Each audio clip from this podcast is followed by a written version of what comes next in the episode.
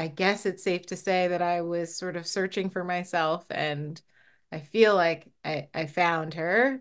Um, and for anybody who listened to Femme d'Haïti, you know, it was sort of an interesting journey because that record uh, in some way allowed me to start examining my heritage, but almost as a voyeur, um, you know, celebrating these other women who have, you know, like connected to their Haitian heritage and really uh, uplifted community through that. And um, and just being an, an admirer of their work and also celebrating the, the, legacy of my grandmother, who was such an important musical figure to me. Um, but I got to really sort of uh, keep keep much of myself out of that story, right? I, even though I am a Haitian woman myself, and um, you know, I it, it was able to be personal uh, without having to really turn the lens on me specifically.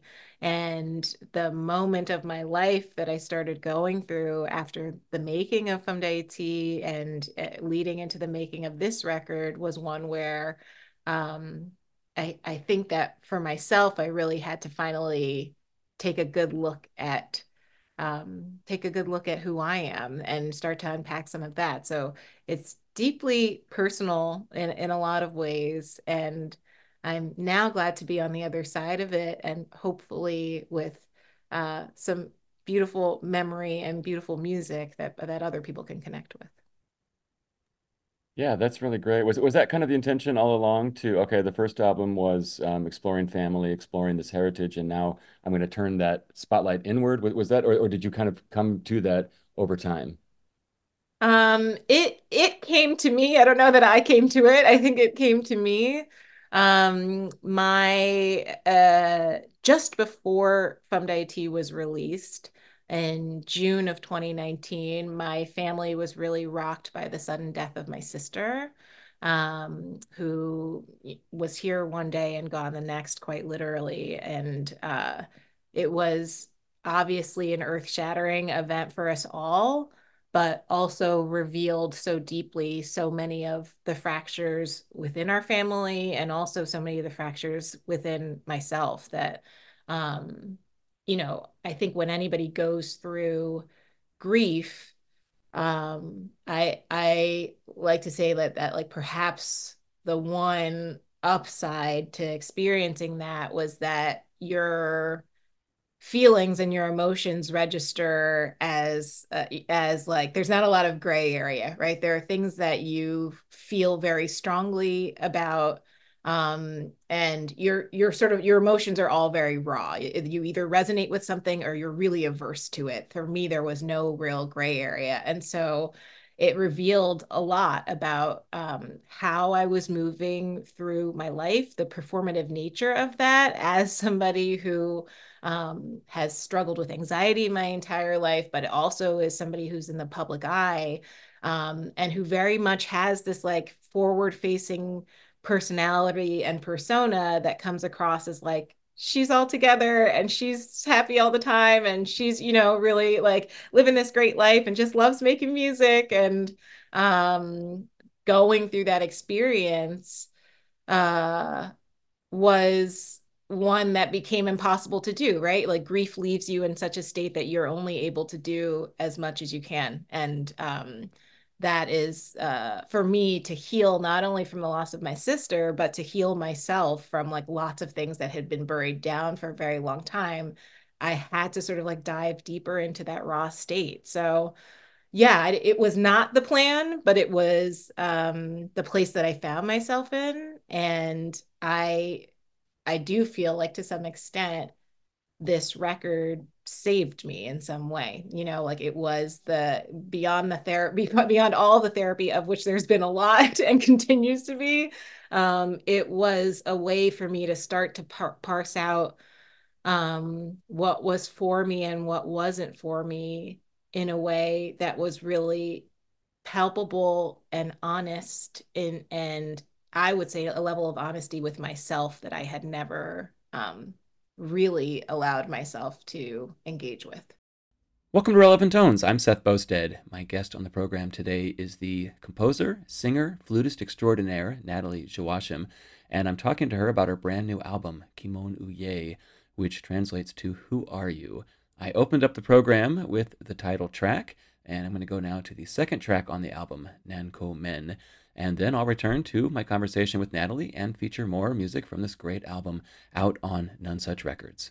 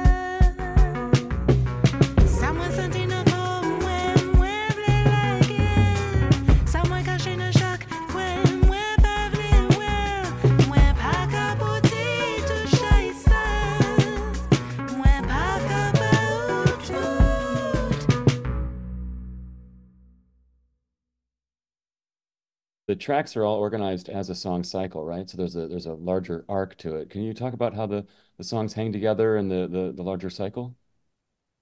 Yeah, um, you know, the album itself is called Ki moun ou ye, which in Creole means on a, on the most simple level, who are you? Um, and the thing that I really love about uh, Haitian Creole is that it's a it's a kind of fascinating language um, in that it there is a lot of coded messaging uh, woven into our language and I talked about that a bit on Femme d'Haïti. Um, a lot of those songs were simple at face value, but also contained sort of secondary levels of understanding and even hidden messages, like many that were connected to our liberation story. And so um, to ask somebody Ki moun ou ye, you know, can quite literally just mean who are you? And and saying I'm Nathalie is a simple enough way to answer that question. But it can also mean um, which person are you? Or even whose people are you, right? Like who who claims you and who do you claim? Um, and that I think, you know, for somebody to ask you that is is more than a notion, right? It's sort of it can be a really kind of like heavy question to ask someone. Um, and so I that's the title of the record, that's the title track, and it's a, it's the track that leads and opens the record. And through that, I I go on this journey of trying to answer that question for myself from lots of different angles um, it means for me that, or meant for me that not only did I have to parse out who I am, but to really answer that question, I had to get to the heart of who um, my ancestors are, who my family who's with me now are, and how all of those people continue to live through me and have shaped um, this person that I am. Uh, we think of of being as something that is singular, but it's it you know we're we're interconnected with not just our blood relatives, but we're inter- we're all in- interconnected with one another, right? And so um, there is something about uh, my answering of these questions that it has me answering the them has me answering it singularly, but also for the collective, right? What can I do to process and um, and hold space to answer these questions, not just for myself, but for uh, all the people who've come before me who didn't answer these questions, this question for themselves for one reason or another. Um, and to do that means to to end cycles of um, perhaps things that have been continually damaging and to leave space for um, seeing something new. So the the a whole album really sort of starts in this place of asking who I am and answering it in many different ways along the way. And the very last track is actually uh, a love song that, in the moment that I wrote it, I wrote very reluctantly because I wasn't I was experiencing so many strong negative feelings over the course of the making of this and over the course of my healing and processing and unpacking that I wasn't ready to consider the the notion of love. Um, but you know, I, I think as we know, this idea of like the the difference between like love and hate as emotions are much closer to each other than um, we think. And uh, in some way, it wasn't, you know, it wasn't just about being angry or being able to love myself or the other people I'm in relationship with, but um, this sort of final step of of finding myself in a space of being receptive uh, to love, right? The the idea, this notion of like being able to be loved and have that be a part of this healing process as well.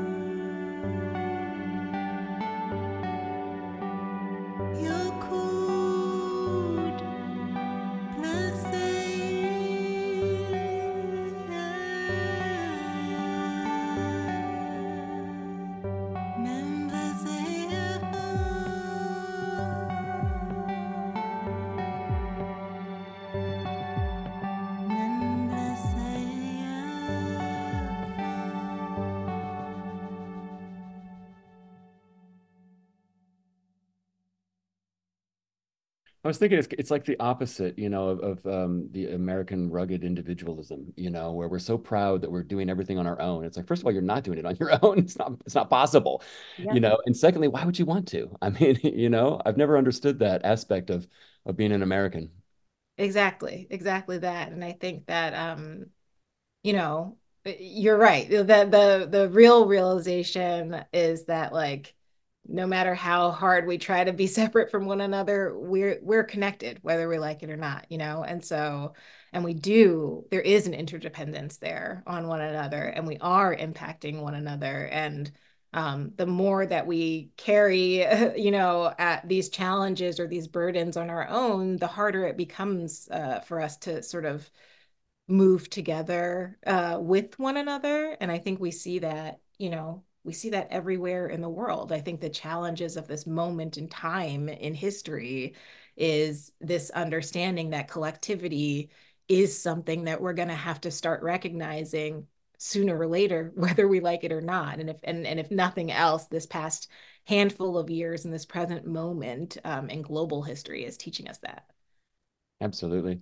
And I find it fascinating that it's actually woven into the language, in, into Creole. This idea of interconnectivity is is, you know, part and parcel of the language itself.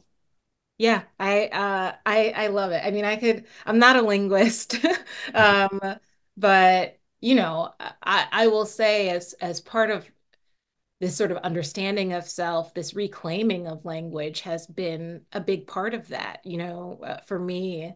Um, and in some sense, uh, a sort of radical way of sort of decolonizing my thinking of like how this world how this world is shaped and who I am allowed to be in this world and so Creole language has become something that I'm I'm studying really deeply and am and and have a deep affinity for um, but this idea that language itself reveals to you um, who the people are who created these languages. I think that's true with any language, music included, right? And so um, I love that there's like this endless uh, level of discovery. It's sort of like a, a portal into seeing who the people were who who created this this language and why it has been able, you know, like how powerful it is that it has been able to sustain us as a people and also to hold our stories so deeply um, and in, in, the case of haitian creole so deeply interwoven with our musical history as well. And so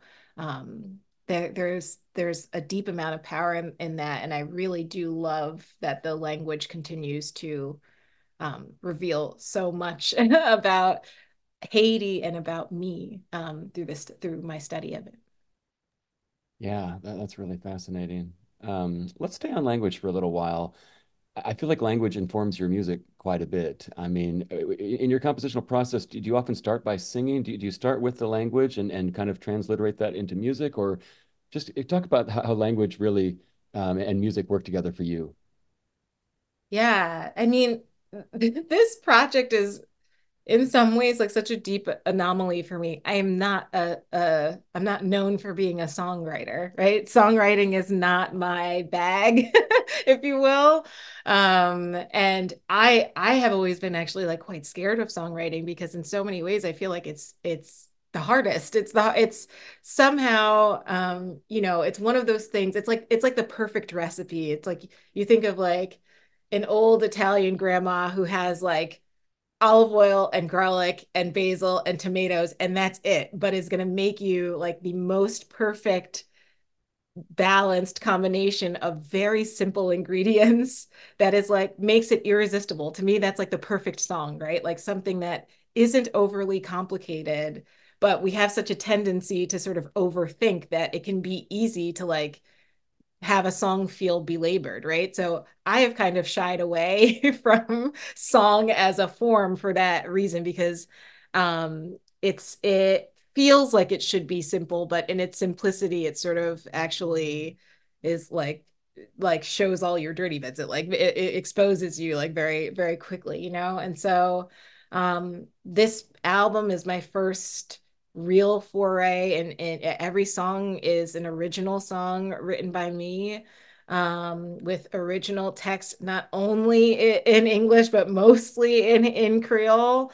Um, and that that was difficult you know this idea of like what does it mean to be in some way beginning to sort of shape poetry around these concepts that that feel um, very sort of heavy and personal to me. Um, some of the songs I will say came uh, came to me as songs like some of the text really like, came to me in that way much of the text i was pulling from uh, i had i had gotten into this practice of keeping these audio journals um, for myself as a as like a catharsis and journaling has always been a really big big part of my life but i i had suddenly during the pandemic started keeping these audio journals. And so a lot of the text is sort of the the seeds of the text were born from those journal entries um, or at least many of the concepts for for a lot of the songs were. But you know to be honest with you the thing that really became the fabric of the compositional fabric for me or like the, the sort of meat of the compositional sandwich for me um, was this idea of sampling. And you know everybody knows i think that i've always been sort of like low key obsessed with electronics. And um, sampling is something that's always been really interesting to me this idea of like you know just like birthing something uh, brand new out of out of something that exists exists already. Um, and so what i really wanted to do with this i got obsessed with this idea of like what would it mean if i were sampling my own voice? You know the voice being a fascinate to me the most fascinating instrument and that it's um, unique right? That it that it is like a fingerprint that there are no two voices that are the same but it is also born of your dna and therefore part of a collective right? It perhaps contains a little piece of every single person who has come before you right? Um, and the voice is no stranger to being uh, a, a tool for healing and in probably every single culture that we have. It's our it's it's all of our original instrument you know? Um, and even song you know i think is is in some way all of our original language right? But i became obsessed with this idea of like what would it mean if i um, could use this at use that concept as as an opportunity for me to like put myself in conversation with my own voice. So in fact, the um, the way the record was constructed, all of the original demos, um, every single song was born out of tiny blips of of sort of hand collaged samples of my voice from elsewhere on the uh, on the record or from a, a previous demo that I I had made um, with the exception of the very first song that I wrote, which uh, is a, a, the track that's called Kembem, which features my grandmother, um, kind of, you know, more traditionally sampled, where you hear her singing um, a hymn, a, a, church hymn that was one of her favorite hymns, but uh, also you hear these sort of fragmented collages of samples of her laughter and her voice uh, throughout the track.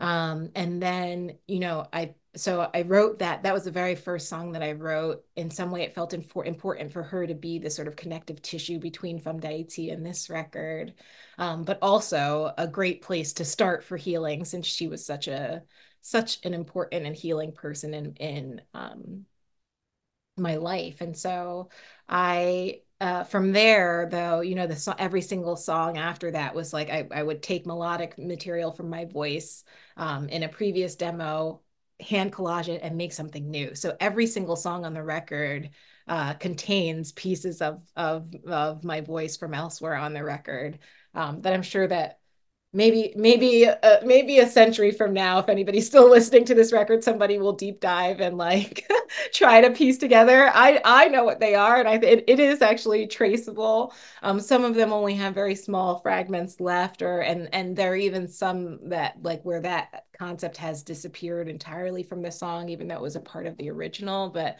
um yeah that is that language is actually the language that like built the, the writing process for me.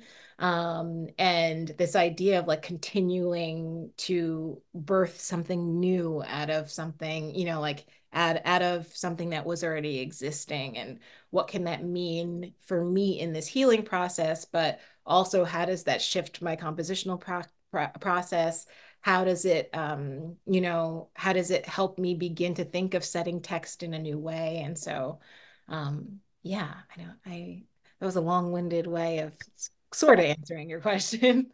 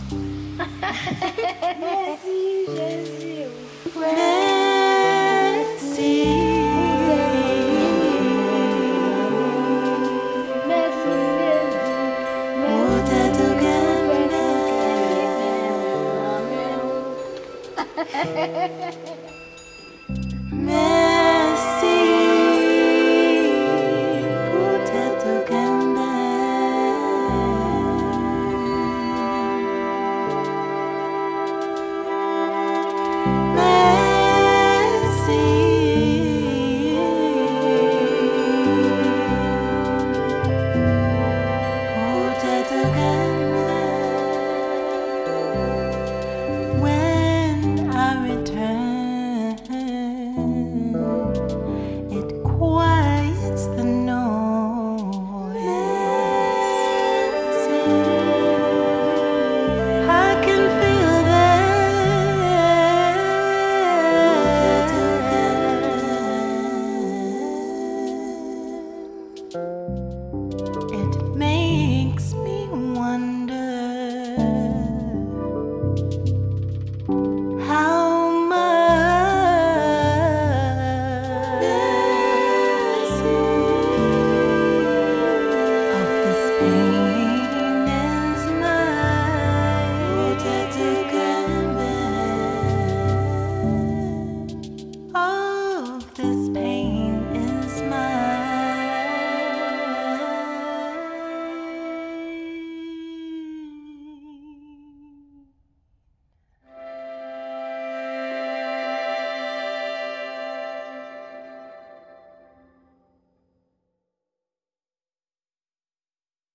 also am fascinated with samples and repurposing things, and and, and even my own music. I, I, I find it interesting to take a piece from years ago and take the the, the core of it and re repurpose it for something else.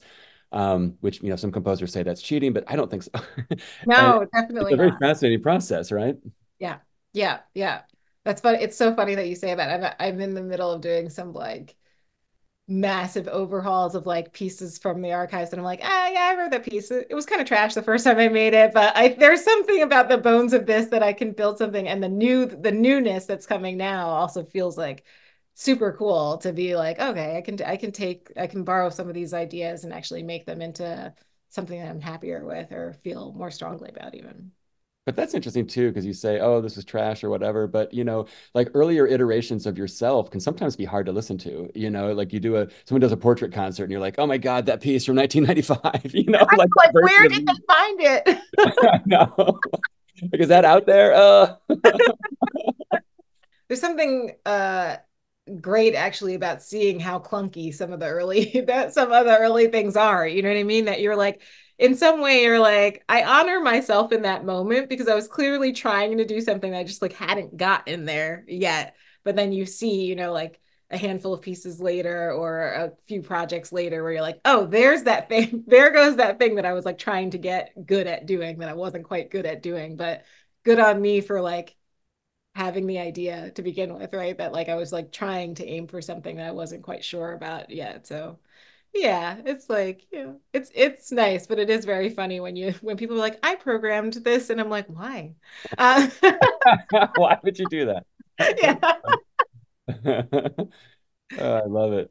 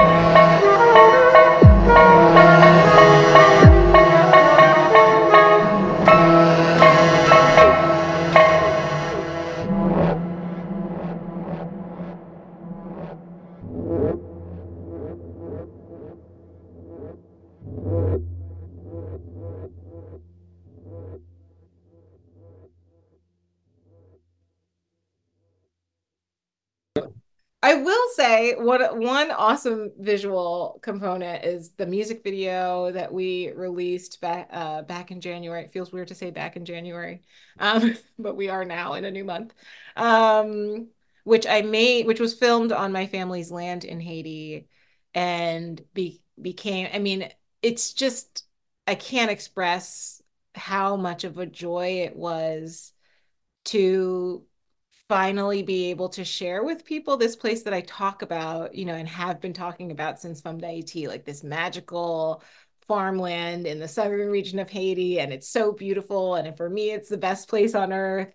And um, to have not only um, the land captured in that way, but also that like the entire, I mean, it's a, when I say it's a small farming village, it really is just like a school, a church, and farms, and that's it. And really nobody know even you know even people in Haiti unless you're from Dantan nobody knows where Dantan is. They think they're like is that a made up place? I'm like no it's just like a very small blip um, in the middle of nowhere that you only know about if you're from there.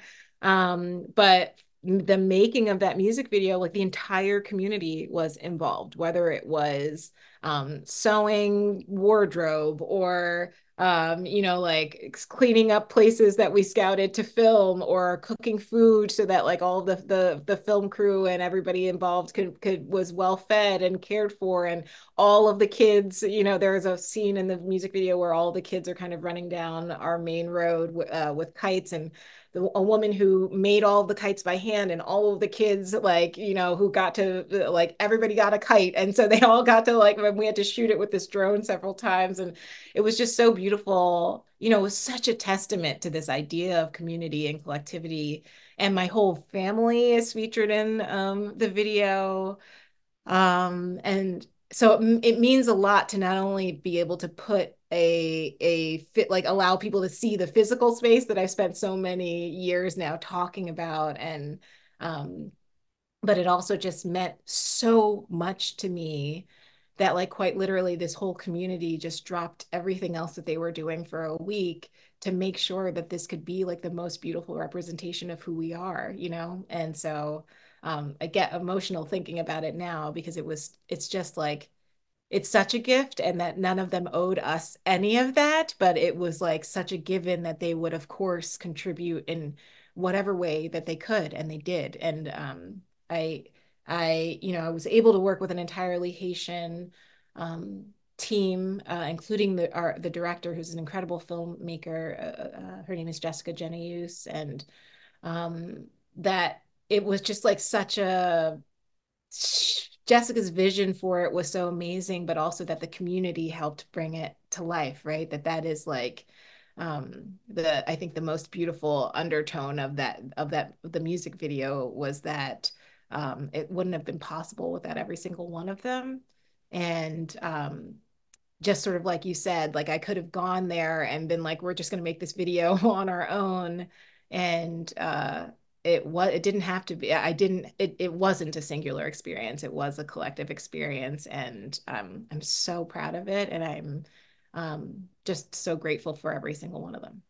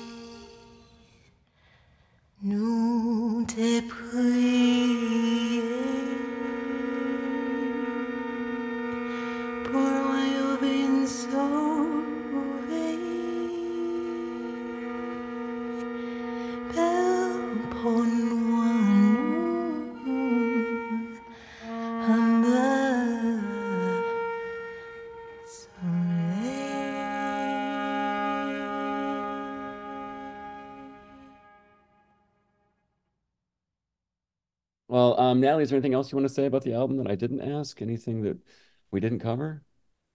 Um, hmm. I don't know. I mean, I think it's like yet again I have probably the only thing I would say is like uh maybe hopefully people are beginning to expect the unexpected for me. I think like with Femme d'Haïti, uh I was like I remember being terrified like right before, just like in the days before this same moment that I'm in now, it's kind of like days before the album is out publicly. And I was like, wow, I'm I'm pretty sure everybody's gonna expect that I'm gonna be putting out a flute record. And it's like it's really not going to be a flute record and i'm not sure how they're going to feel about that um and i think you know maybe people think that this is uh going to be another extension of a sort of haitian heritage uh or folkloric centered album and it's really not that i think this is probably like the most pop leaning thing that i've made to date and so um go into it with open ears is what i would say in some way, I was just I was just talking to a friend and I was like, you know, I'd been listening to all these interviews that Andre 3000 has has done since he's now put out a flute record, which was sort of the last thing that everybody expected him to put out. Um, and in his interviews, you know, the, the, his interviews resonate with me like so deeply because his his reasoning is like, yeah, you know, I had this like identity as a rapper, and that's a thing that I'm really good at, and that's the way people expect me to be expressing myself. But when I when it came to a place of like I have to go to a new modality of expression in order to feel like I can very honestly express what needs to be expressed for me artistically in this moment and that has manifested itself as this flute record. I sort of feel like i'm having my like reverse andre 3000 where i'm like it's really it's really not a flute record and it's really not a chamber music record at all which is like maybe what people are expecting but i had to kind of go into this new space this new space and this new modality of expression for myself um, to be able to like most authentically say what I needed to say about um, what was for me, you know, uh, what is a lot of like heavy heaviness that that came through this sort of breaking down of self and discovery. So um, that might be the only other thing that I add is that I hope people go into it with open ears and know that like as artists, it's I think the greatest gift that we can give ourselves is to be, you know, honestly and authentically uh, expressive and that uh, we rely on audiences to like allow us the space to be explorative. Nathalie's album, Ki moun ou ye, is out on Nonesuch Records. It's available now, and the video that she was talking about is on YouTube. So that is the official video for the track Ki moun ou ye. Definitely worth checking out, and uh, I think you'll like the entire album. It's it's really quite a quite a new direction for her, and, and really a great album. It's such a pleasure to chat with her, and uh, thanks so much to Nathalie for being on the program today. Relevant Tones is a production of Access Contemporary Music, a nonprofit with the mission to provide equitable access to the transformative power of music making. Find out more at acmusic.org. And if you want to support Relevant Tones, you can find us on Patreon, patreon.com slash relevant tones. For $5 a month, you can support this great podcast that brings creative music to you every week. For Relevant Tones, I'm Seth Boustead. Thanks so much for listening.